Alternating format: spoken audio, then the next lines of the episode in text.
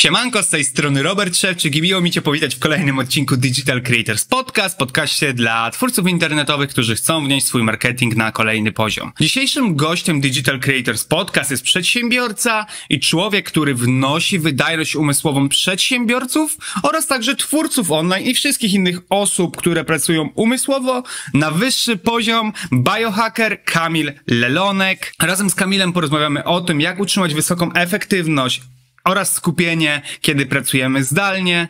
Porozmawiamy również o negatywnym wpływie światła niebieskiego, które emitują ekrany telefonów i komputerów oraz tym, co możesz zrobić, aby zniwelować jego negatywne skutki. Kamil poleci również uniwersalne suplementy, które poleca twórcom online. Porozmawiamy także o tym, czy jeśli nie mamy czasu, bo jesteśmy zabiegani, zajmujemy się wieloma rzeczami, czy catering jest dobrym rozwiązaniem. Nie zabraknie również tematów związanych z medytacją, czy ćwiczeń oddechowych, które poleca Kamil. Będzie wiele praktycznych rzeczy, które możesz zastosować niemalże natychmiast po obejrzeniu tego podcastu i już za chwilę cieszyć się efektami. Także drogi widzu, zostań z nami do końca, bo naprawdę warto. Partnerami odcinka są EduWeb, sprytna nauka online, EasyCard, Sprzedaż w internecie nigdy nie była taka prosta. Lub Studio, twój zaufany partner w świecie designu. Linki do partnerów znajdziesz w opisie filmu. Siemanko Kamil, ja ci bardzo dziękuję, że zgodziłeś się wystąpić u nas na podcaście. Dzięki za zaproszenie. Powiem ci tak, jak mówiłem trochę w kuluarach wcześniej, że też pamiętam cię z tych czasów, kiedy jeszcze nagrywałeś w Emersoftie, jak tam pracowałem i tak jak wspominałem ci wcześniej, widać ten ogromny progres, jaki włożyłeś i w wielu podcastach się ciekawych pojawiłeś, więc tym bardziej miło mi, że znalazłeś czas, żeby się tutaj pojawić. No tutaj, tak jak mówiłeś, praktyka robi robotę i na pewno wiesz, każde kolejne wystąpienie to jest gdzieś tam jakiś rozwój i doświadczenie, więc też fajnie wziąć udział tutaj w Twoim podcaście i porozmawiać, no bo to znowuż kolejny krok do tego, żebym sam mógł się rozwinąć, nie tylko dać wartość innym.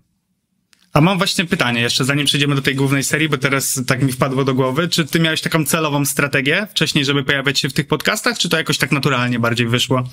Bardziej naturalnie, bo tak byłem zapraszany właśnie przez różne osoby, które były tym zainteresowane, a teraz nie ukrywam, że wręcz chciałbym w tych podcastach występować. Czyli tak jak się to zaczęło naturalnie i zwyczajnie zostałem zapraszany przez różne osoby, to tak widzę w tym ogromną wartość i już teraz myślę o tym, żeby po prostu wprost w takich podcastach wystąpić z mojej inicjatywy i podzielić się swoją wiedzą w, tym, w tych tematach, o których tutaj mówię.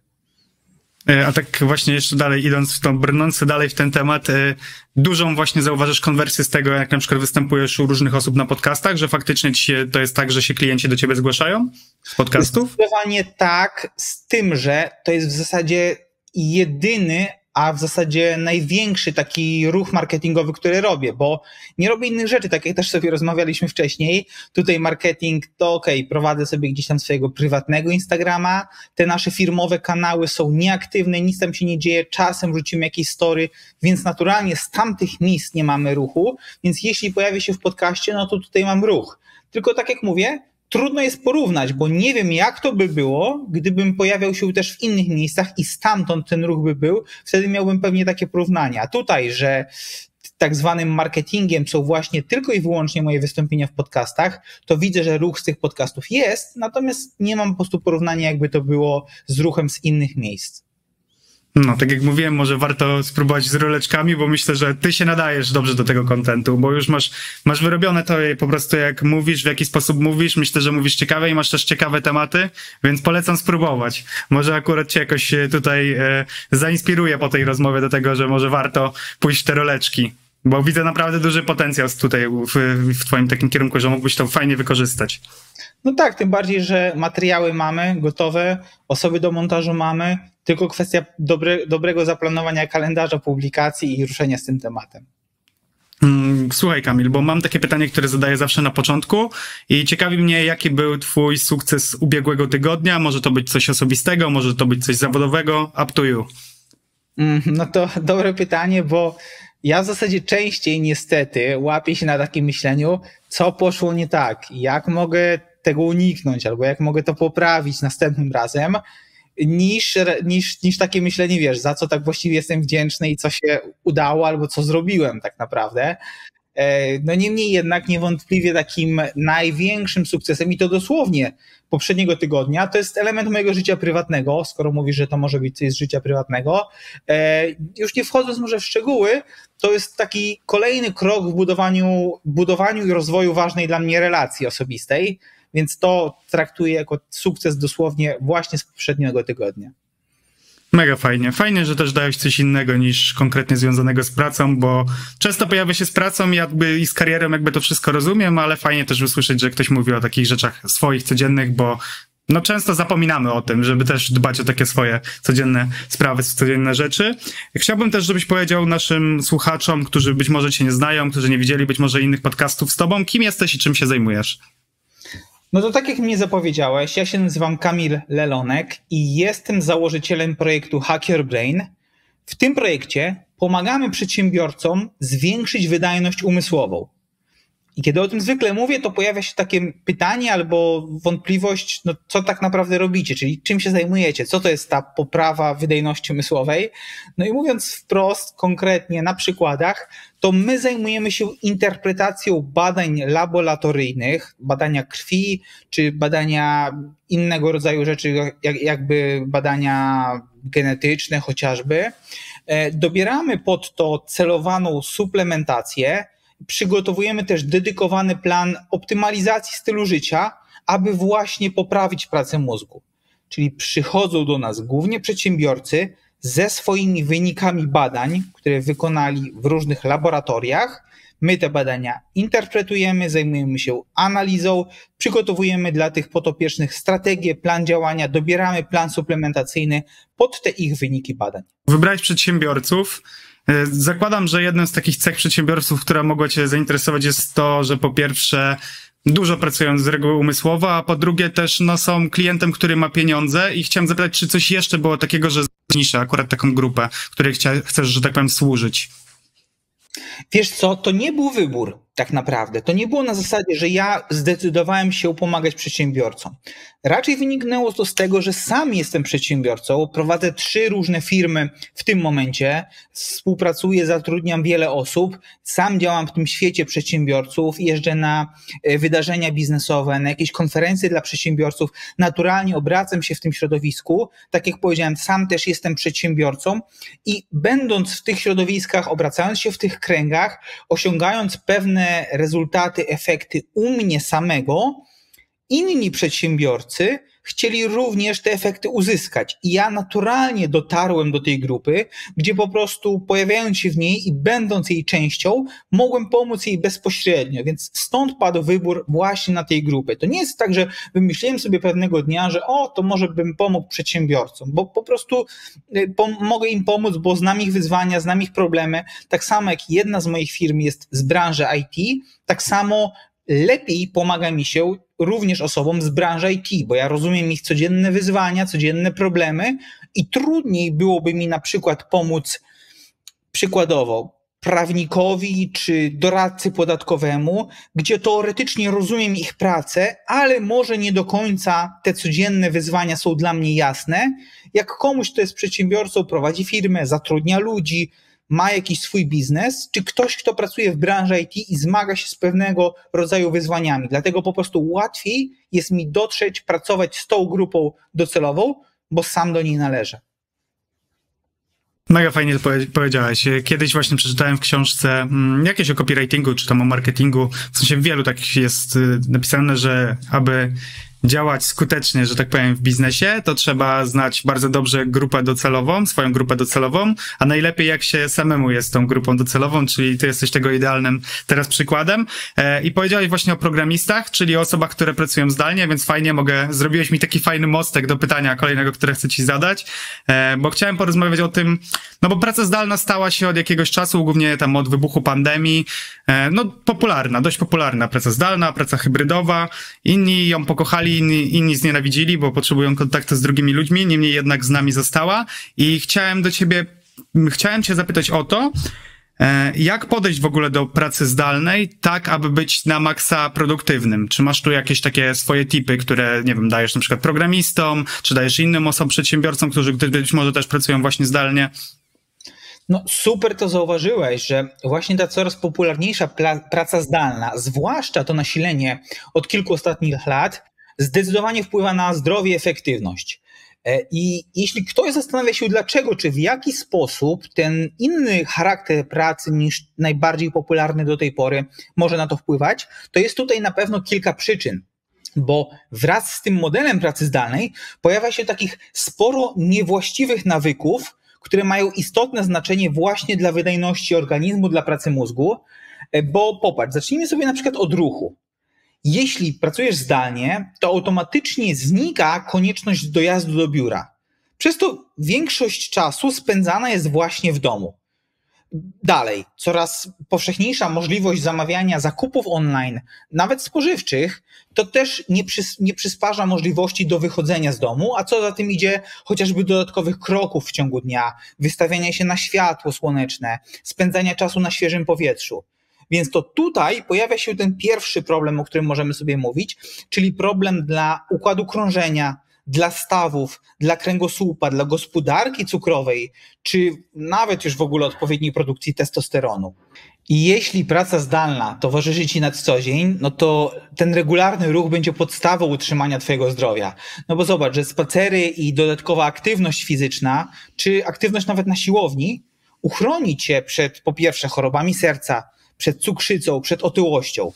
Tutaj takie minimum, o którym się mówi, czyli te 10 tysięcy kroków wykonywane każdego dnia, nie tylko zapobiegnie rozwojowi chorób cywilizacyjnych, ale też poprawi funkcjonowanie Twojego mózgu i wydajność pracy umysłowej. No, podczas pracy zdalnej pamiętaj też o przerwach, zmianie pozycji, wstaniu od komputera i właśnie dotlenieniu się na świeżym powietrzu, no bo w ostateczności Twój mózg Ci za to podziękuje.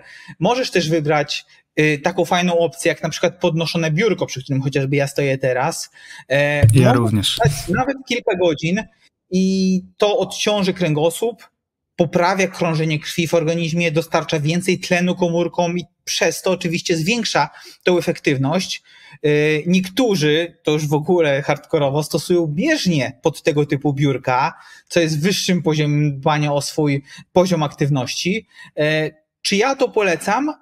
No tak, jeżeli takie dodatkowe czynności cię nie rozpraszają, bo na przykład to jest w ogóle ciekawe, jeśli ktoś ma e, chociażby ADHD, czyli takie zaburzenia uwagi, że potrzebuje takich bodźców jakichś zewnętrznych, potrzebuje czegoś, co go można powiedzieć, że pobudzi czy wręcz rozproszy, no bo tak to działa ADHD, to stosowanie takiej bieżni może być właśnie tym takim dodatkowym bodźcem, który będzie się świetnie sprawdzał u osób, które wręcz potrzebują pewnego takiego rodzaju, tak, takiego rodzaju stymulacji, takiego bodźcowania się, więc to da ci jeszcze lepszy fokus na obowiązki, e, bez sięgania po jakieś inne rozpraszacze. To wiesz, sięgania po telefon, jakieś social media, powiadomienie i tak dalej, i tak dalej.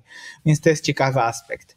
No właśnie, tak się wtrącę na sekundę, bo no. zaciekawiłeś mnie tutaj i chcę dopytać, bo ja nie mam stwierdzonego, w sensie nie byłem nigdzie, dlatego nie mam, bo jak pani, ale pracuję z psychoterapeutką i myślałem, żeby pójść, bo powiedziała mi po dwóch minutach, bo nową mam, e, że chyba mam ADHD bo dużo się ruszam, chociażby jak tutaj z tobą okay. rozmawiam, to też nagrywam na stojąco, bo mogę się przemieszczać trochę, jak mówię do ciebie na przykład.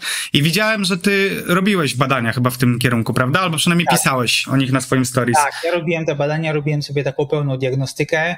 Fajne doświadczenie, fajne przeżycie. Myślę, że każdy powinien sobie coś takiego zrobić. I ile coś takiego trwa i mniej więcej kosztuje? Wiesz co, koszt w okolicach, z tego co się orientowałem, to jest koszt Najtańszy, jaki chyba kiedykolwiek widziałem, to jest od 600 do nawet 1200 zł. E, to jest cykl około czterech spotkań, też w zależności od środka. Zwykle jest tak, że pierwsze to spotkanie jest takim spotkaniem wstępnym, wprowadzającym, oceniającym, e, gdzieś tam e, taką rozmową, która naprowadza na to, czy rzeczywiście ta diagnostyka ma sens, jest potrzebna, co może ci dać, czy masz już takie tendencje. Następnie w kolejnych spotkaniach przyprowadzone są takie testy osobowościowe, jeśli, ta, jeśli to jest poprawna nazwa, są to dwa różne rodzaje testów określające Twoje zachowania w pewnego rodzaju sytuacjach. Co ciekawe, te testy opisują Twoje zachowania jako dziecko i jako dorosły, czyli czy na przykład jako dziecko potrafiłeś się skupić na zabawie, czy długo potrafiłeś czytać jakąś książkę. No i potem te same zachowania są przeniesione do dorosłości, czyli czy jako dorosły możesz z kolei skupić się na pracy, czy jako dorosły jesteś w stanie czytać jakiś artykuł i tak dalej, i tak dalej. I to jest taki pierwszego rodzaju test. Drugiego rodzaju test jest już takim testem e, składającym się z kilkuset pytań. Trwa to no, prawdopodobnie około dwóch godzin, chociaż ja zrobiłem go szybciej i właśnie e, ta pani psycholog badająca była bardzo zdziwiona, że tak szybko mi e, ten test poszedł. I to już jest taki test, który właśnie określa, jak zachowasz się w pewnych sytuacjach. Czyli jest dana sytuacja i co zrobisz? Czy bardziej zrobisz to, czy bardziej zrobisz tamto?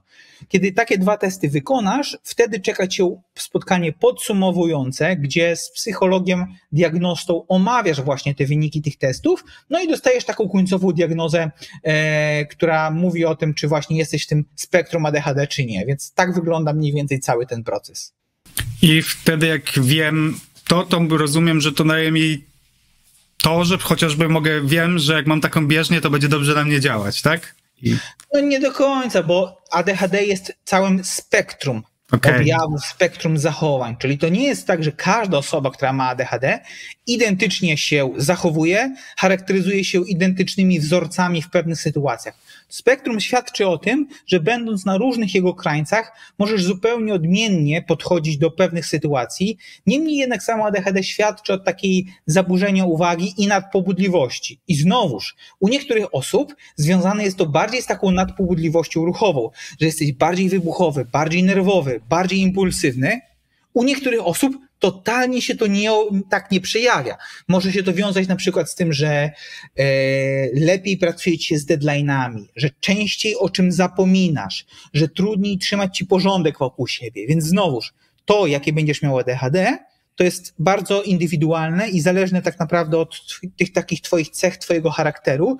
Więc znowuż, to jak sobie z nim ty powinieneś radzić, też jest kwestią mocno indywidualną. Także sama diagnoza to jedno, rozpoznanie to tak jakby osobna kwestia, niż to, jak sobie z tym końcowo będziesz radzić, więc potem warto albo zagłębić się w jakieś takie materiały edukacyjne, które właśnie mówią o tym, jak z danym charakterem pewne osoby sobie z tym mogą radzić, lub odbyć kilka takich sesji, tutaj już raczej psychologicznych, aby ocenić właśnie, co w Twoim przypadku będzie najbardziej pomocne i korzystne dla Ciebie. Okej, okay, dobra, dzięki, bo tak się zastanawiam nad tymi badaniami, więc stwierdziłem, że przy okazji, jak mam tutaj eksperta, to za zapytam. E, I już wracamy do tego pytania. Mówiłeś o bieżni przed chwilą jako taki jeden tak, sposób, w którym można... W zasadzie tą, tą bieżnią zakończyłem temat aktywności fizycznej, bo tutaj sobie mówiliśmy o tej aktywności, więc teraz tym kolejnym elementem, o którym chciałbym powiedzieć, to jest sen. I to w zasadzie taki ostatni element związany z tą zmianą charakteru pracy, czyli pracą zdalną, no bo o co chodzi z tym snem? E, znowuż, kiedy e, nie musisz wychodzić wcześniej do pracy, nie musisz też dojeżdżać do biura, wstawać o konkretnej godzinie, no to co? To wystarczy, że obudzisz się kilka minut przed tą twoją godziną pracy, włączysz komputer, jeszcze sobie tam w łóżku ewentualnie poleżysz e, i, i tak sobie popracujesz. E, w ogóle też wtedy możesz chodzić spać później, prawda? Bo rano gdzieś tam bez tej presji e, nie musisz się budzić i być na konkretną godzinę. Więc znowu wpływa to na takie zaburzenia jakości snu. Więc dlatego tutaj przebywanie w łóżku krócej, krótszy sen, czy późniejsze wstawanie, czy nawet praca w łóżku zdecydowanie powoduje e, takie zaburzenia higieny snu, e, przekładają się na zaburzenia gospodarki glukozowo-insulinowej.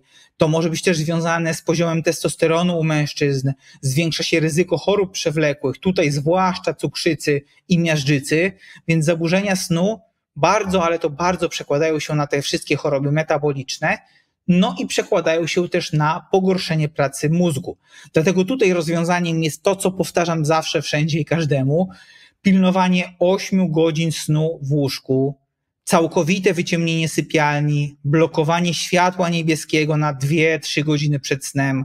No bo wiesz, jak jest zregenerowany i wypoczęty organizm, to wtedy masz prze, idealny przepis na efektywną pracę mózgu. Jest lepszy fokus na wykonywane zadania, więc tutaj jest to mega kluczowe, żeby zadbać o ten mózg, właśnie wpływając na jakość snu. A jeśli już mówimy o mózgu, to ostatnią rzeczą, którą chciałbym tutaj dodać w tym temacie, może jako, bardziej jako ciekawostkę, to troszkę powiedzieć o falach mózgowych. Nie będę się tutaj rozwodził długo, powiem tylko, że kiedy grupy neuronów, czyli komórek nerwowych mózgu, wysyłają do siebie informacje w postaci sygnałów elektrycznych, to ich drgania o takiej regularnej częstotliwości określają aktywność fal w poszczególnych obszarach mózgu. Czyli tu jest typowo, wiesz, żadne czary-mary, tam fale mózgowe i tak dalej, żadna magia, po prostu dokładnie jak działa, w taki sposób jak działa nas, nasz mózg.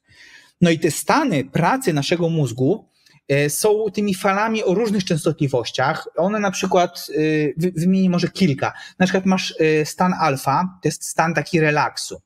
Beta to jest taka codzienna aktywność, praca umysłowa. Beta się też pojawia, jak się budzisz albo jak zasypiasz, a w też fazie REM snu też ta beta się pojawia.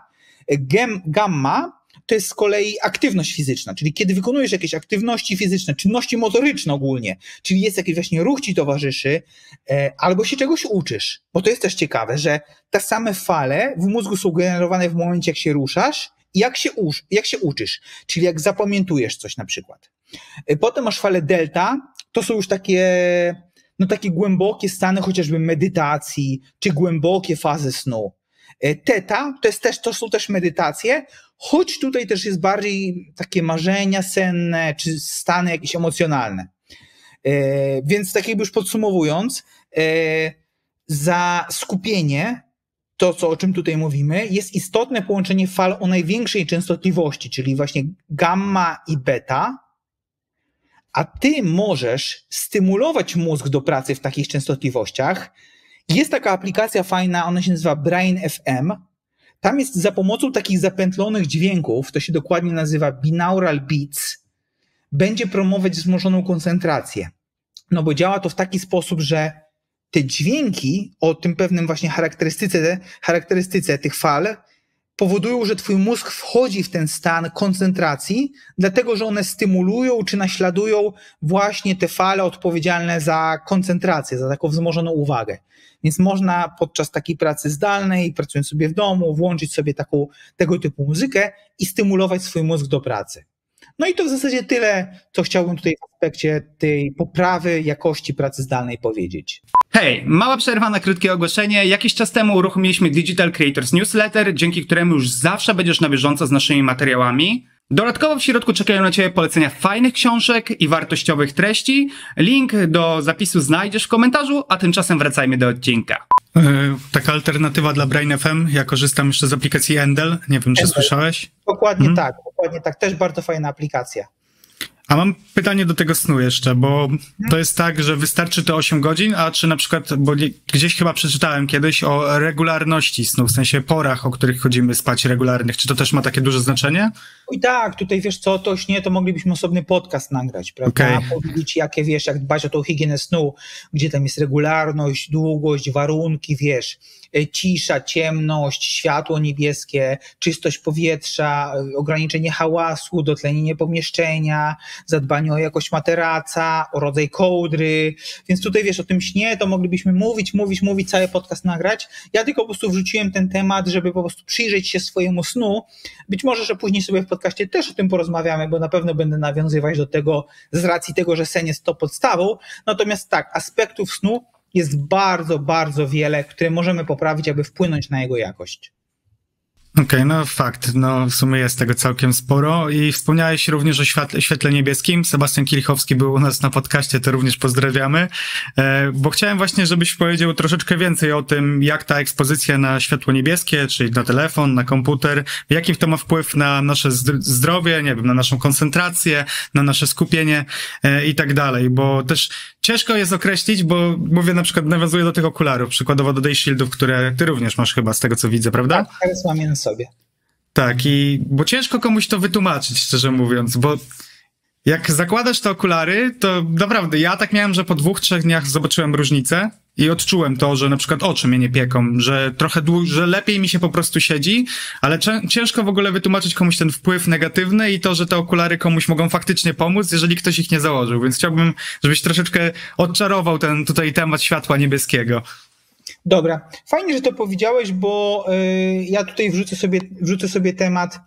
Y, opowiem krótko tak o tym temacie, zrobię taki skrót może tego, co Sebastian powiedział i co moglibyśmy powiedzieć słuchaczom, żeby, tak jak mówisz, odczarować, bo całkowicie totalnie rozumiem taki sceptycyzm osób, które tematu nie znają i gdzieś tam patrzą i mówią, e, tam okulary, co to jest, nie? To polećmy sobie w tym temacie. Przede wszystkim żyjemy w czasach, w których urządzenia cyfrowe stały się częścią codziennego życia. No i to jest fakt, bo jesteśmy codziennie narażeni na nadmierną ekspozycję na światło niebieskie, które jest emitowane przez, no masz, ekrany telefonów, komputery, telewizory, takie rzeczy jak deska rozdzielcza w samochodzie, czy jakieś elektroniczne panele, wiesz, w mikrofalówce, w piekarniku. Więc tam wszędzie jest światło niebieskie. No i kiedy wiemy, że tak jest, no to czym jest to światło niebieskie? To światło niebieskie to jest w zasadzie część spektrum widzialnego światła, czyli to jest tylko taki pewien wycinek tego, tego światła, które w małych ilościach nie ma szkodliwego wpływu na człowieka, bo wręcz przeciwnie, to światło niebieskie jest elementem światła słonecznego, prawda? Więc ono pomaga utrzymać koncentrację, poprawia wydajność, umożliwia rozpoznanie kolorów, a mm, o poranku pozwala się po prostu obudzić. Więc światło niebieskie w małej części, w pewnym stopniu jest dla nas potrzebne. Ale niebieskie światło charakteryzuje się wysoką energią, to znaczy, że takie wysokoenergetyczne pasma mają negatywny wpływ na wzrok.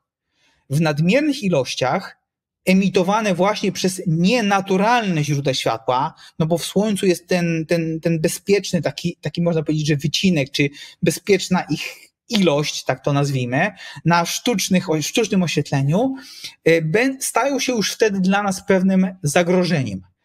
E, na, I na takie szkodliwe działanie tego światła niebieskiego to są szczególnie narażone osoby, które właśnie na co dzień pracują przed komputerem bo takie ciągłe wpatrywanie się w ekran, codziennie przez kilka godzin, praca przy, przy sztucznym oświetleniu też, niszczy wzrok, obniżając też jakość widzenia. I to przez to, jeżeli ktoś właśnie pracuje w sztucznym oświetleniu, czy po prostu przed ekranami, to będzie czuł bóle głowy, będzie czuł to, co powiedziałeś, jakieś pieczenie oczu, co przełoży się też na spadki koncentracji, problemy z pamięcią, również ogólne zmęczenie. A jak ktoś, wiesz, zaczyna to lekceważyć przez długi czas, to on doprowadza się do problemów ze snem, potem do bezsenności, no bo to wysokoenergetyczne światło, jeszcze raz powtarzając, jest w stanie przenikać przez struktury rogówki, soczewki, czyli elementów naszego oka i bezpośrednio dociera do wrażliwych komórek siatkówki. No a tam, jak już ono dotrze, no to te mechanizmy biochemiczne działają tak, że tam, wiesz, zachodzą różne procesy w siatkówce oka i uszkodzenia wzroku one będą postępowały stopniowo. Trudno jest je zauważyć, bo to nie jest tak, że wiesz, że ty siedzisz przed ekranem dzisiaj, jutro, pojutrze i ty zauważysz, że coś z twoim wzrokiem jest nie tak. Ty dopiero po pewnym czasie i to po długim czasie zaczynasz się orientować, że coś dzieje się nie w porządku.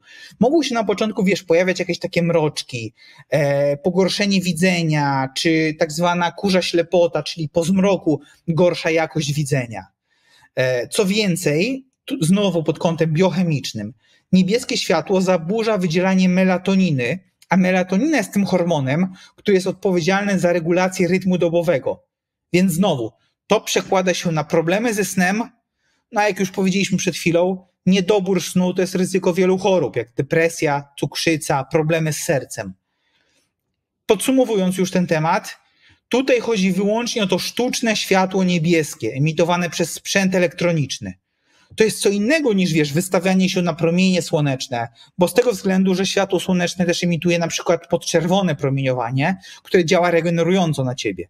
I samo światło słoneczne zmienia swoje oczywiście natężenie i barwę w ciągu dnia, a już po zmroku przecież tego światła nie ma, bo tak się nasz organizm dostosowuje dzięki temu do funkcjonowania. Także tu jest tylko mowa wyłącznie o tym szkodliwym spektrum fal sztucznego światła niebieskiego, no i właśnie te okulary pomagają nas przed tym chronić.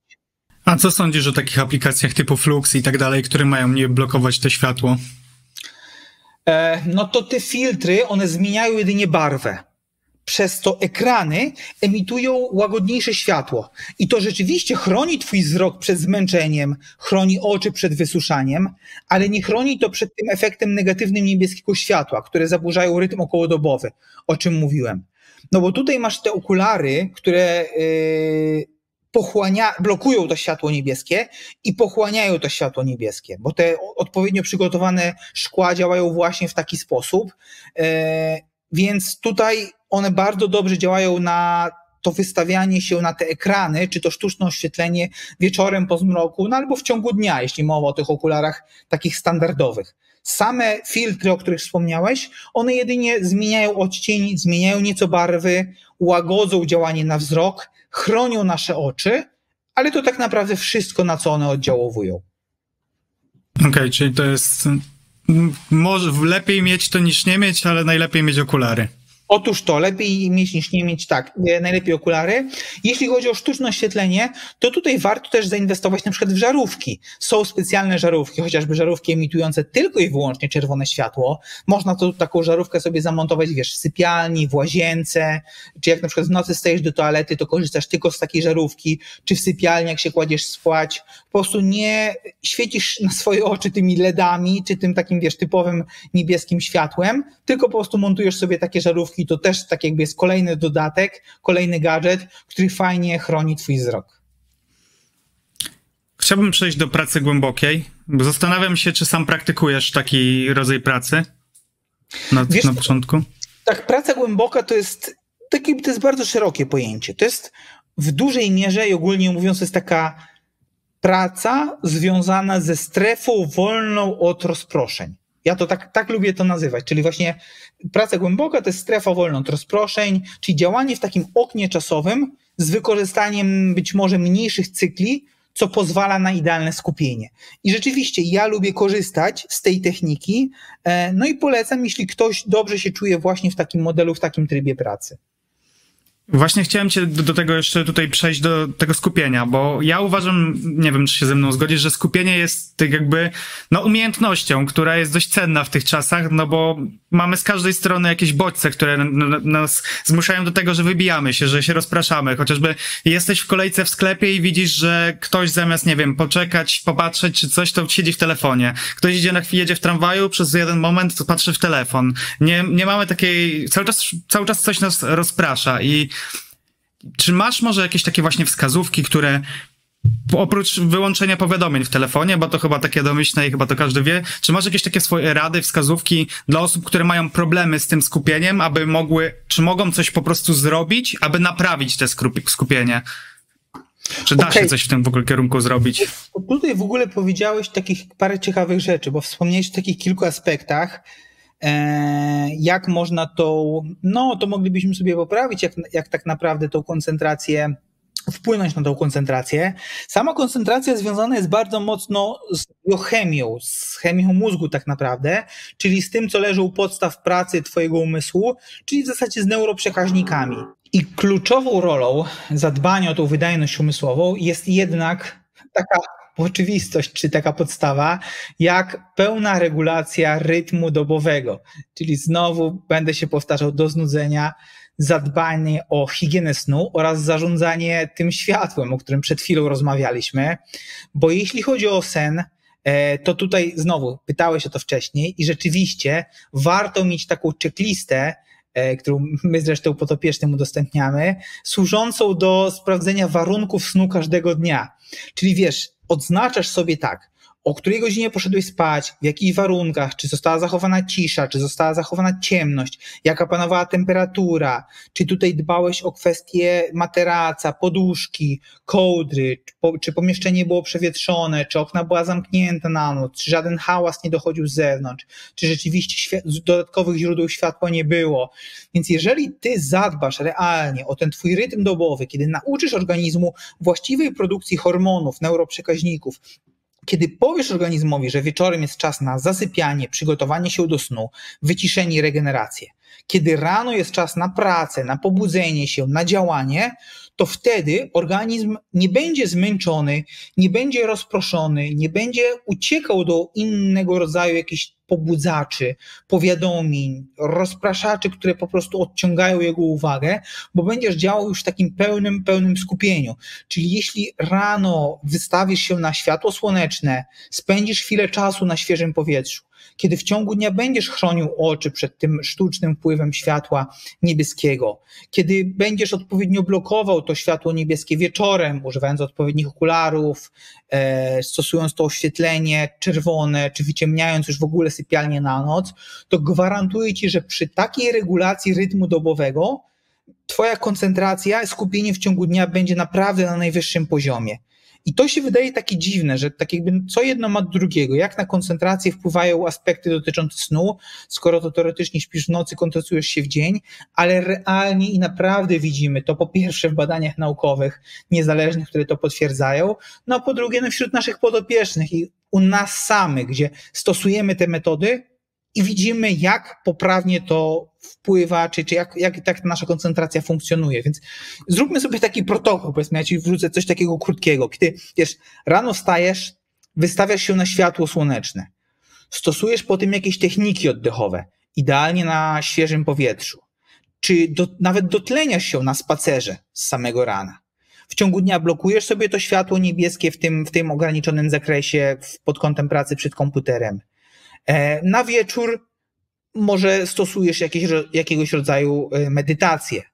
Być może bierzesz gorącą kąpiel przed snem, która cię do tego snu przygotowuje. Przewietrzysz sypialnię, czyli wpuścisz świeże powietrze do niej, dotlenisz ją na całą noc, no i potem śpisz w cichym, ciemnym i chłodnym pomieszczeniu. I taki protokół, który sobie jest, rzeczy, które stosujesz w ciągu dnia, to nie jest jakiś, wiesz, duży narzut. To są takie drobne elementy, które każdy może wprowadzić, naprawdę powodują, że to długoterminowo poprawia sprawność umysłową, zwiększa koncentrację. Zbudowanie sobie takich rutyn, nawyków będzie poprawiać wydajność umysłową i realnie przekładać się na całą koncentrację. No bo to, co ja każdym razem powtarzam każdemu głównym narzędziem Twojej pracy jest mózg, a dopiero potem wszelkiego innego rodzaju urządzenia, z których korzystasz. Na osoby, nawet osoby z branży IT zauważają, że wiesz, szybszy sprzęt i mocniejsze podzespoły są ważne, no ale tak samo ważne, jak nie ważniejsze, jest zadbanie o wydajność mózgu. Czyli to jest taki prawdziwy fundament, który musi być w pierwszej kolejności zadbany i wtedy dopiero możemy e, te resztę elementów dodawać. Tak, dlatego ja to powtarzam, aż wręcz do znudzenia, aż wiele osób mówi mu, że ciągle to ten sen, ciągle to światło. I tak wiesz, powtarzamy to, ja to powtarzam, Sebastian, o którym wspomniałeś, to powtarzamy. I tak klepiemy to w kółko, w kółko, ale to wiesz, to nie bez przyczyny, to nie jest tak, że my mamy jakiś tym interes, nawet jeśli wiesz, Sebastian sprzedaje okulary, a ja prowadzę konsultacje, to mimo wszystko widzimy, że to jest realnie skuteczne. I to naprawdę działa. I bez tego choćbyśmy, wiesz, stosowali najlepsze suplementy, to tutaj na koncentrację nie wpłyniemy, kiedy ten rytm dobowy będzie zaburzony. A jeżeli założ, załóżmy, że już zadbałem o ten rytm dobowy i ogarniam te światło niebieskie, już jestem na tym wyższym etapie, to chciałem zapytać o to, czy są jakieś suplementy, czy coś, biorąc pod uwagę to, jaki mam tryb pracy i tryb dnia, że nie ma tej dużo, za dużo tej aktywności. Dajmy na to, że już nabijam te 10 tysięcy kroków, ale nadal to jest praca siedząca głównie przed kąpem. Czy są jakieś suplementy, czy to już znowu trzeba bazować bardziej na badaniach krwi i dopiero wtedy jesteś w stanie mi jakoś pomóc? E, to wiesz co, z tymi suplementami to ja tutaj powiem, e, powiem kilka takich rzeczy, takich moralizatorskich na początku, a potem sobie możemy przelecieć spokojnie przez te suplementy. Ja na pewno chciałbym, aby to wybrzmiało, co jest bardzo istotne, że kombinowanie na własną rękę z suplementami to jest tak, to są nie tylko straty finansowe, bo łatwo sobie kupić podejrzane substancje, które wiesz, obiecują jakieś magiczne efekty. Nieraz widziałem jakieś reklamy suplementów, które po prostu to nie mają prawa działać, a są tak marketingowane, jakby robiły nie wiadomo co. Czasem jest to też ryzyko dla Twojego zdrowia, ponieważ wiesz, stosowanie nieprzebadanych środków będzie stanowiło niekiedy nawet zagrożenie dla, dla życia. Eee, my już współpracowaliśmy, tak, tak mówiąc szczerze, z kilkoma osobami, które, wiesz, własnymi eksperymentami, takim kombinowaniem doprowadziły do rozregulowania pracy umysłowej, nierównowagi neuroprzekaźników czy ogólnego zaburzenia chemii mózgu.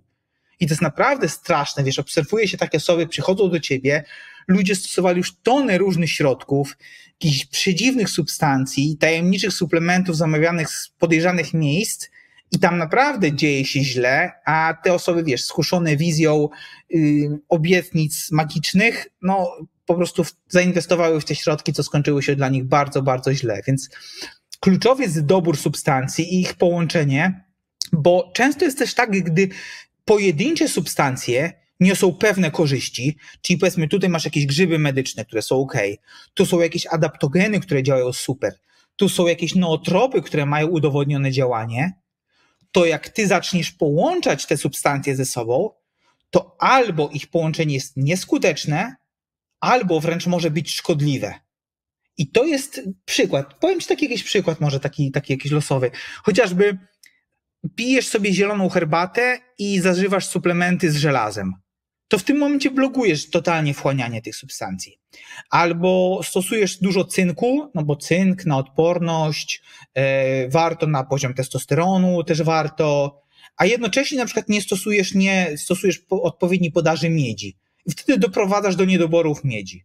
Nie, więc są jakieś takie różne rzeczy, które gdzieś tam jak łączysz ze sobą, albo wręcz przeciwnie, jak nie połączysz, to doprowadzasz do negatywnych efektów, które normal, normalnie byś nie osiągnął, gdybyś w ogóle tego nie stosował. Więc tak jak mówię, z tym cynkiem chociażby, do niedoborów miedzi byś się nie doprowadził, gdybyś cynku nie suplementował w dużych ilościach, a tak się czasem dzieje. Więc to są takie drobne rzeczy, ale one będą sabotować skuteczność Twojego planu suplementacyjnego. Więc tutaj, okej, okay, ja świadczę takie usługi, więc to troszkę brzmi jak reklama, ale nie musicie iść do mnie, możecie iść do kogokolwiek, kto te suplementy ogarnia, żeby po prostu ktoś z doświadczeniem, wiedzą, pomógł Wam dobrać właściwie te suplementy i je ze sobą połączyć, żeby po prostu nie wpakować się w pułapkę, nie stracić kasy, nie stracić zdrowia przede wszystkim, no i osiągnąć tą skuteczność z, dzięki korzystaniu z tym suplementów. E, jakie suplementy mogę polecić? Mogę wymienić kilka, e, żeby, żeby o nich opowiedzieć, które mogłyby być skuteczne. E, pierwszy suplement, który no jest ciekawym suplementem, nazywa się Kawa Kawa. Taka jest dokładnie jego nazwa przez V. Ten suplement ma antystresowe działanie, bo on bazuje na modulacji neuroprzekaźnika GABA, czyli działa tak uspokajająco, relaksująco, pomaga się odprężyć. E, on wykazuje, ta kawa kawa wykazuje działanie poprawiające nastrój e, bez jednoczesnego takiego otępienia, co na przykład w przypadku niektórych leków czy substancji uspokajających się dzieje. E, więc świetnie sprawdza się do wytężonej pracy umysłowej, który, czy kiedy na przykład masz stres, jakieś powiedzmy deadline, presję czasu, trudne zadania, generalnie jest duże takie napięcie w pracy, to wrzucenie sobie właśnie tej kawy, kawy będzie fajnie działało, fajnie łagodziło ten taki poziom napięcia w e, Twojej pracy. E, tylko tutaj należy pamiętać, że jeżeli ktoś ma problemy znowu z wątrobą albo spożywa alkohol, to ten suplement nie będzie dla niego najlepszym wyborem. Więc znowu, fajny suplement, super działanie, ale jeśli ktoś ma problemy z wątrobą lub spożywa dużo alkoholu, to nie będzie dla niego najlepszy wybór. Jest też taki suplement jak NALT, to jest N-acetylo-L-tyrozyna. E, ona pełni funkcję budowania albo dopaminy, albo adrenaliny i noradrenaliny, co wpływa na taki stan emocjonalny, samopoczucie, witalność. E, ten NALT jest też hormonem, składnikiem hormonów tarczycy, takim budulcem w zasadzie, więc suplementacja przekłada się na wyższy poziom energii, na pobudzenie, stymulację mózgu do pracy. więc NALT przekłada się na lepszą koncentrację, wpływa na ośrodek nagrody, zwiększa też motywację do działania. Także kolejny super suplement. Mm, on ciekawy jest też stosowany wśród żołnierzy, bo tam powoduje wzrost takiej wytrzymałości, prowadzi do bardziej stabilnego samopoczucia, chroni przed spadkiem sprawności przy, przy takim wystawieniu się na długotrwałe, chociażby no, u tych żołnierzy, no to chłód, niedotlenienie, a u takich osób pracujących zdalnie to fajnie yy, powoduje, powoduje to, że wzmożona, intensywna i długotrwała praca w wysokiej uwadze nie będzie cię tak męczyła, czyli pozwoli ci na długie utrzymanie uwagi i właśnie koncentracji. E, zwiększa też to pamięć roboczą, promuje elastyczność poznawczą, czyli lepiej kleisz fakty, łączysz takie wątki i fajnie, fajnie sprawdza się właśnie w takich aspektach kreatywnej pracy umysłowej. Co mogę jeszcze polecić? Mogę na przykład polecić CDP cholina. To jest jedno z takich najlepszych źródeł choliny, które jest z kolei prekursorem acetylocholiny e, i posiada właściwości neuroprotekcyjne, czyli ochrania mózg. Wykazuje też działanie pobudzające mózg, I jest to taki suplement, który świetnie się sprawdza u programistów. Jeśli pracujemy tutaj jako, no właśnie, programista, czy działając w branży IT nad takimi złożonymi problemami technicznymi. Powiedzmy sobie jeszcze o kordycepsie, bo kordyceps jest takim grzybem medycznym, który świetnie komponuje się z kofeiną, podnosi wydajność fizyczną i umysłową, korzystnie wpływa na pracę mózgu, a zwłaszcza skupienie, więc jest chętnie stosowany w takiej pracy twórczej. E, suplementowanie kordycepsu jest też wskazane również w okresach osłabienia czy zmęczenia, niskiej odporności, stresu, nadmiernego wysiłku umysłowego e, czy obniżonego nastroju. I regularnie przyjmowanie tego kordycepsu zwiększa przepływ krwi, także w obszarze mózgu, dotlenia organizm i pomaga w regeneracji układu nerwowego. E, ja tutaj chciałbym przy okazji omawiania suplementów dodać, że mm, warto zadbać o podstawową diagnostykę organizmu. Chodzi o to, że jeżeli przyjmujemy jakieś substancje, jakieś środki, e, chcemy no, zażywać różnego rodzaju suplementy, to warto wykonać sobie podstawowe badania krwi, żeby ocenić stan naszego organizmu, sprawdzić, czy mamy stany zapalne, czy mamy jakieś niedobory witamin, czy mamy może właśnie problemy z wątrobą, problemy z układem hormonalnym, problemy w pracy tarczycy, żeby suplementy, które przyjmujemy, nie zaszkodziły naszemu organizmowi i nie wpłynęły negatywnie na jego pracę. Wiadomo, że oczekujemy innych efektów, ale czasem dzieje się tak, że mając niegotowy organizm na zewnętrzne substancje, poprzez ich przyjmowanie możemy wręcz sobie zaszkodzić, pomimo tego, że te substancje powinny przynieść nam pozytywne korzyści. Super, fajnie, że to powiedziałeś. W ogóle nie pomyślałem o tym, że jak zmiksujesz dwa suplementy, to efekt może być odwrotny od tego zamierzonego, co myślę, że jest dość istotne w tym wszystkim. E, I skoro już jesteśmy jeszcze tak przy takich kwestiach, które mówiłeś, chciałem cię jeszcze dopytać o takie rzeczy z takim związane z codziennością twórców, na które pewnie znasz odpowiedź. Pierwsze to jest, e, chciałem zapytać o catering, bo no nie oszukujmy się, no większość osób, które gdzieś tam działa sobie zdalnie, to pewnie z reguły, nie mówię, że wszyscy, bo nie chcę tutaj generalizować, ale no znam takie osoby i kiedyś sam się do takiej osoby zaliczałem, które na przykład jak e, no, nie, nie dbała za bardzo o te posiłki, o przygotowanie tych posiłków e, dużo wcześniej, więc chodziłem na jakieś, po jakieś gotowce często do żabki, szczególnie gdzieś tam na początku, gdy zaczynałem. I chciałem cię zapytać, jak na przykład catering ma się do takich gotowców? Czy zdecydowanie lepiej skusić się na jakiś catering? Bo słyszałem od wielu ludzi różne opinie, czy to od dietetyków gdzieś na YouTube, że niektórzy krytykują cateringi, i jednak nadal są i nadal uważają po prostu, że to też jest średnia opcja. I chciałem cię zapytać, jak ty na to patrzysz? Czy catering jest mniejszym złem, czy jest całkiem może być ok opcją? Mm, no dobra, tutaj może zaskoczyć ci odpowiedzią i powiem, że w zasadzie każdy z nich ma rację. E, każdy z tych, z tych dietetyków, każdy z tych osób, które tutaj mówią, mają rację w tym sensie, że catering to jest oczywiście dobra opcja dla, dla zapracowanych, bo my sami polecamy je naszym potopiecznym, którzy nie mają czasu na przyrządzanie wartościowych posiłków w domu, e, bo gotowe, pełnowartościowe posiłki dostarczane pod drzwi, to jest, wiesz, też w pewnym sensie jest idealnym rozwiązaniem na takie wszystkie dietetyczne wymówki. Więc to jest, to jest też warto zwrócić na to uwagę. Czyli jeśli ktoś ma e, ma problem z dietą, z utrzymaniem kaloryki, zadbaniem o posiłki, tutaj z, ze zrobieniem tego, żeby po prostu jeść zdrowo, dobrze i pełnowartościowo, no to tutaj w tym przypadku ten catering może być rozwiązaniem. Natomiast tutaj wchodzi w grę kwestia zdrowotności, bo jest to dyskusyjne. Wiele oczywiście zależy od rodzaju diety, którą wybierzesz oraz typu cateringu. Bo tak, Możesz wybrać na przykład dietę wysokowęglowodanową z niską zawartością białka, która nie będzie ci służyć. Możesz też trafić na firmę, która nie dba o jakość produktów. Możesz znaleźć taką firmę, której nie zależy na zdrowotności posiłków, ale bardziej się liczy dla nich, żeby one były smakowite. Czyli wiesz, żeby zadowolić klienta pod kątem smaku.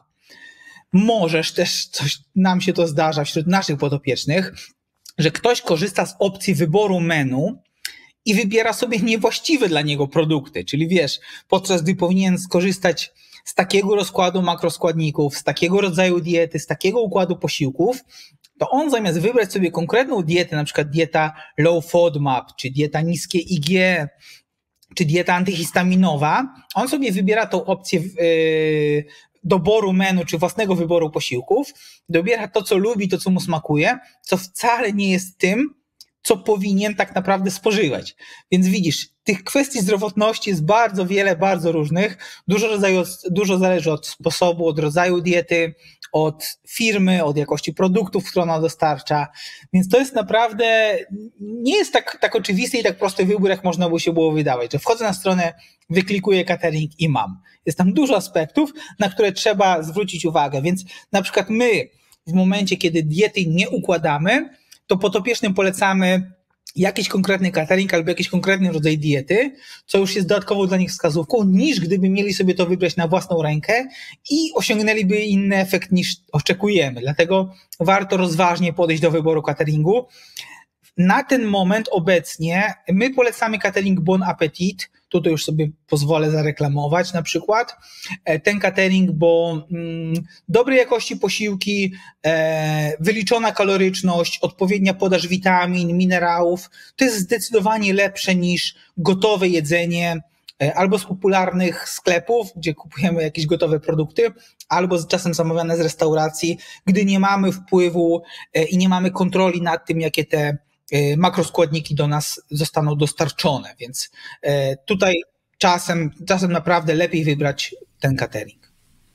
Okej, okay, a w jakich miastach działa ten Bon Appetit? Jest, to sobie sprawdzę. Jak większość cateringów jest, jest y, globalny, ogólnopolski, można do większości gwiazd zamówić. Dzisiaj, dzisiaj na szczęście wiele cateringów y, działa na takiej zasadzie, że jest to po prostu jakaś firma, która ma opracowane swoje procedury, swojego kucharza i kuchnie, które to gotują, znajdują się w wielu miastach i po prostu tam jest tylko zlecane, przygotowane przez nich posiłków na podstawie odpowiednich wytycznych, więc też tak to wygląda. E, tak jak mówię, to jest jeden z cateringów. Tutaj akurat podałem przykład. E, mamy tam u nich kod rabatowy dla naszych potopiecznych, biohacking, można z tego korzystać. Natomiast znowuż, to jest podałem to jako, jako jeden z przykładów, bo tych cateringów już sprawdzonych, przetestowanych mamy kilka jest naprawdę na rynku e, kilka takich dobrych, bardzo e, wysokojakościowych firm, które polecamy. To jest tak, że jak się ktoś do was zgłosi przykładowo na badanie, to też na bazie badań dobieracie, prawda? Też mu tą dietę, bo to też chyba jakoś ma wpływ. Dokładnie tam, tak. można komuś grozi cukrzyca, jeśli komuś grozi miażdżyca, jeśli ktoś ma problem z jelitami, jeśli ktoś ma problem z układem odpornościowym czy z innego rodzaju zaburzeniami, to dobieramy odpowiednią dietę do jego stylu życia, trybu działania, prowadzonej aktywności fizycznej. Jeśli ktoś uprawia sporty wytrzymałościowe, y, czy bardziej ćwiczy crossfit, a może tylko chodzi na siłownię, albo w ogóle nic nie ćwiczy, no to taki rodzaj diety dla niego dobierzemy, żeby rzeczywiście wpasował się w te jego wymagania, potrzeby. Jeśli ktoś po prostu waży więcej albo chce schudnąć, czy wręcz chce zbudować masę mięśniową, to również dobierzemy to pod to, żeby te jego cele oś, yy, zaspokoić i, yy, i jemu dowieść. Okej, okay, czyli bardzo indywidualne kwestie. Kurczę, jak tak się patrzy na to zdrowie, to z, jed, z jednej strony mogłoby się wydawać, że trzeba zadbać tylko o kilka elementów, ale jak tak dalej w tym idziemy w tą rozmowę i brniemy w ten las, tym widzę, ile tych rzeczy jest, na które warto zwrócić uwagę już rozumiem, dlaczego ludzie się na przykład zgłaszają do ciebie, nie? Bo jakby no taki zwykły zjadacz chleba to raczej nie ma o tym wszystkim nawet zielonego pojęcia. Ja to, ja to wiem tak pobieżnie te rzeczy, jak tak z tobą rozmawiam, to widzę ile tak naprawdę jeszcze nie wiem, nie? Tak, no tutaj jest dużo aspektów, natomiast wiesz co, to tak, tak, już, tak już między nami yy, i między słuchaczami, którzy będą nas słuchać, yy, bardzo wiele, wie, wielu osobom wydaje się, że wiedzą pewne rzeczy, i zwyczajnie nie czują potrzeby zgłoszenia się, już nie mówię tutaj o nas konkretnie, czy zgłoszenie się po prostu do specjalisty, do dietetyka, do kogoś, kto się zajmuje suplementacją. I widzimy to wśród osób, które właśnie po nieudanych próbach z dietami, z treningami, z suplementacją w końcu do nas trafiają i zauważamy, że mimo tego, że sądziły, że co nieco wiedzą, bo tu przeczytają jakiś artykuł, tu obejrzą jakiś materiał na YouTubie, tu się o czymś dowiedzą, tutaj yy, zapoznają się z informacją o danym suplemencie i wydaje im się, że mają gdzieś tam jakiś taki pogląd na temat tego, co warto robić, to my potem widzimy, jak w pewnym sensie niewłaściwie połączyli, połączyli ze sobą te elementy, co de facto nie doprowadziło ich do tego celu, który sobie obrali. Także jednak mimo wszystko, jeśli chodzi o nasze zdrowie, które mamy przecież tylko jedno, myślimy o nim długoterminowo i ono powinno być dla nas najważniejsze, bo co z tego, że będziemy wiesz, zarabiali dużo pieniędzy, czy inne rzeczy osiągali, to jeśli nasze zdrowie będzie potupadać, to nic nam po tym wszystkim, co gdzieś tam osiągniemy kosztem tego zdrowia, jeżeli w końcu i tak będziemy musieli je naprawić. Dlatego w takich aspektach ja mimo wszystko polecam zwrócić się właśnie do jakiegoś specjalisty. Tu znowu, nie cisnę, to nie musi być do nas, naprawdę e, jest wielu dietetyków, z których każdy może skorzystać, tylko po prostu udać się do kogoś, kto ma doświadczenie w tym, macie jakąś wiedzę, aby z tej jego wiedzy czerpać, niż kombinować na własną rękę, zwłaszcza jeśli chodzi o aspekt własnego zdrowia. Zgadzam się, no bo później ciężej, lepiej zapobiegać niż później leczyć, nie? Dokładnie tak. E, stosujesz w ogóle, Kamil, jakieś metody oddechowe? Wcześniej mówiłeś o tym, o właśnie świeżym powietrzu, no, żeby, że po wstaniu warto pójść na świeże powietrze i tam były jakieś różne stosować metody oddechowe, więc e, chciałem cię zapytać, jakie? Czy masz coś konkretnego, co możesz polecić? Tak, tutaj, tutaj też, też fajne pytanie, bo mm, metod, technik, y, metod, technik oddechowych jest kilka i mają one różne cele, to znaczy niektóre z nich pobudzają organizm, inne wpływają na relaks, skupienie się, jeszcze inne będą wpływały na takie wyciszenie się przed snem. Ja osobiście najczęściej stosuję metodę, która się nazywa Breathing Box. Ona jest skuteczna w wielu obszarach, bo w zależności od celu inaczej dopasowuje kolejne fazy oddychania. I podam Ci taki schemat. I schemat dla słuchaczy, który łatwo można wykorzystać. Jeżeli masz krótki wdech i taki długi, długi wydech, to jest takie wyciszenie, uspokojenie nerwów, osiągnięcie stanu relaksu. Jeżeli masz z kolei długi wdech i szybki wydech, to jest taka mobilizacja, postawienie się w stan gotowości do działania, takie wiesz, y, naładowanie się energią.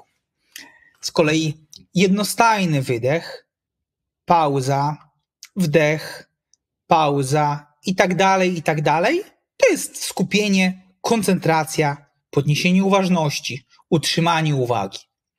Więc masz trzy różne podejścia do tej samej metody. Każda z nich oczywiście poprawia cyrkulację w krwi i cyrkulację krwi i krążenie mózgowe, co oczywiście przekłada się na wzrost produktywności mózgu, jego regenerację i dotlenienie. Więc o tych schematach warto sobie myśleć pod konkretny cel. E, I tak naprawdę powiem Ci, że wystarczą dosłownie dwie minuty dziennie, bo po, gwarantuję ci, że przy stosowaniu tej techniki regularnie, to po tygodniu zaczniesz odczuwać zauważalne efekty. I potem oczywiście będziesz mógł sobie to wydłużać, czyli zrobienie sobie, tak jak niektórzy robią, 5, 10. Wiesz, mamy takich osoby, które 20 minut robią to każdego dnia, na przykład przed snem, co wiesz, robią to, robią i po prostu sobie tak sobie zasypiają. Natomiast sam do siebie warto dobrać to, czego potrzebujesz. Jeśli potrzebujesz się pobudzić, to prawdopodobnie będzie to krócej. E, te długie wdechy i szybkie wydechy przez takie dwie minuty już postawią cię w stan gotowości, no bo te wszystkie zabiegi mają na celu regulację autonomicznego, a w szczególności współczulnego i przywspółczulnego układu nerwowego. Pierwszy z nich, ten tak zwany sympatyczny, odpowiedzialny jest właśnie za mobilizację organizmu, czyli ten taki, wiesz, fight and flight, e, a drugi, parasympatyczny, to jest taki odpoczynek, ale też trawienie, te procesy trawienne, czyli rest and digest. E, I dodatkowo skupienie się na oddechu to przynosi takie wyciszenie umysłu, uspokojenie gonitwy myśli i jest to super metoda, żeby po prostu wprowadzić swój organizm w odpowiedni stan. Chciałem przejść do medytacji jeszcze, po tym co powiedziałeś właśnie po oddychaniu. Chciałem po pierwsze zapytać, czy według ciebie warto medytować, czy nie warto medytować? E, też fajne pytanie, czy warto, czy nie warto. Medytacja to jest, w ogóle medytacja jest ciekawym aspektem, bo mm, medytacja jest w ogóle znana w, w każdej większej religii świata. W ogóle też w szamanizmie, to jest ciekawe, ale nie oznacza to, że mogą ją praktykować wyłącznie osoby wierzące, albo że kłóci się to z jakąś wyznawaną wiarą. Ja bym powiedział, że wręcz przeciwnie, bo duchowy aspekt medytacji nie stanowi niezbędnego elementu i jest w ogóle często pomijany, prawda? Zwłaszcza w kontekście redukcji stresu. E, ogólnie medytacja to jest bardzo szerokie zagadnienie. Możesz się domyślić, że istnieje wiele jej odmian, bo pozostając w tym aspekcie korzyści fizycznych, można wyróżnić przede wszystkim mindfulness. To jest taki trening uważności, obserwowanie własnych myśli, byciu tu i teraz, bez wybiegania w przyszłość, czy odnoszenie się do przeszłości, czyli, czyli takie skupienie się na tym, gdzie teraz jesteś. I no to, to fakt, to jest coś, czego się trzeba nauczyć, bo dla wielu osób to nie będzie takie proste, żeby wejść w ten stan.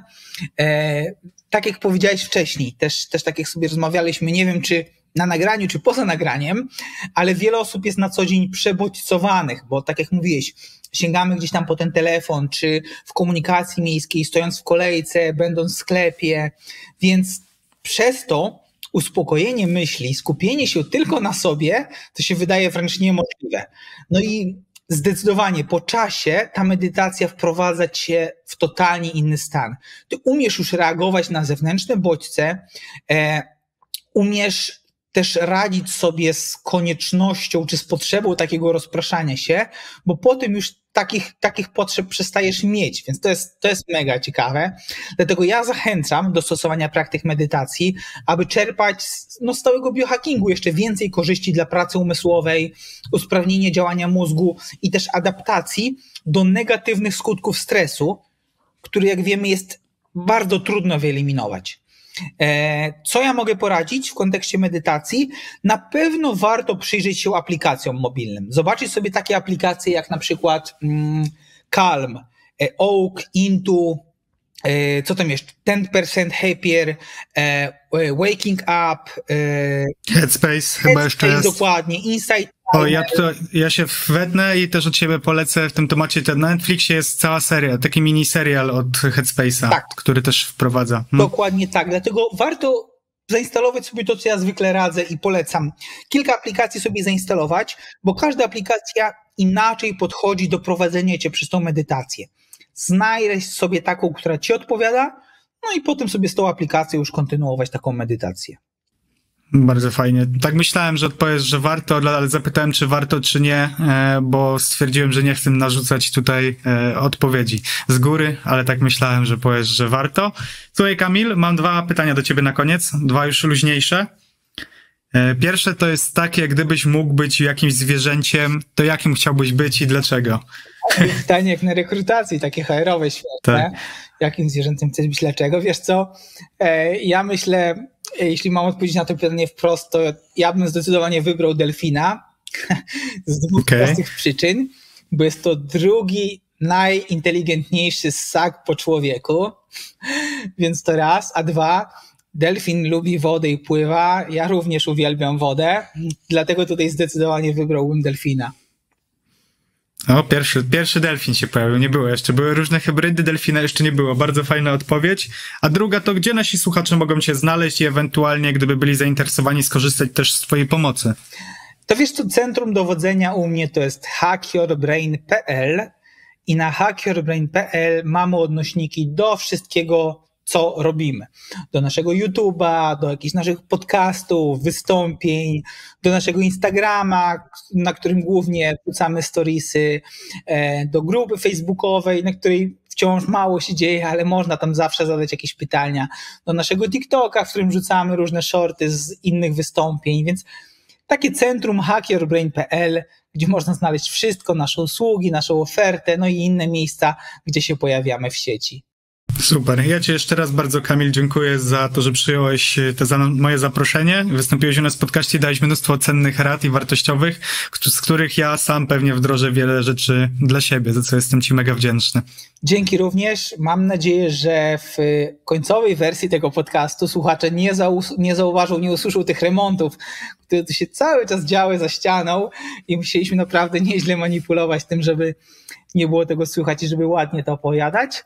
I tak, liczę, że, że tutaj dużo osób wyciągnie dla siebie jakąś wartość, bo starałem się powiedzieć jak najwięcej takich praktycznych, przydatnych rad, z których każdy już dzisiaj może zacząć korzystać. Tak, ja Ci jeszcze raz, Kamil, bardzo dziękuję, a Wam, drodzy słuchacze, jeżeli zainteresowało Was to, co powiedział, to powiedział właśnie Kamil i chcielibyście się dowiedzieć więcej, to wszystkie linki, o których mówiliśmy, w tym link do Kamila znajdziecie w opisie tego podcastu. Ja jeszcze raz Ci, Kamil, dziękuję i cześć. Dzięki, do usłyszenia się. Trzymajcie, cześć. Dziękuję za Twój czas i wysłuchanie tego materiału do końca.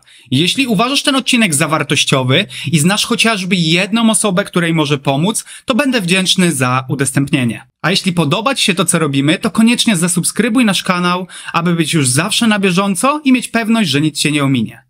Dziękuję za uwagę. Cześć.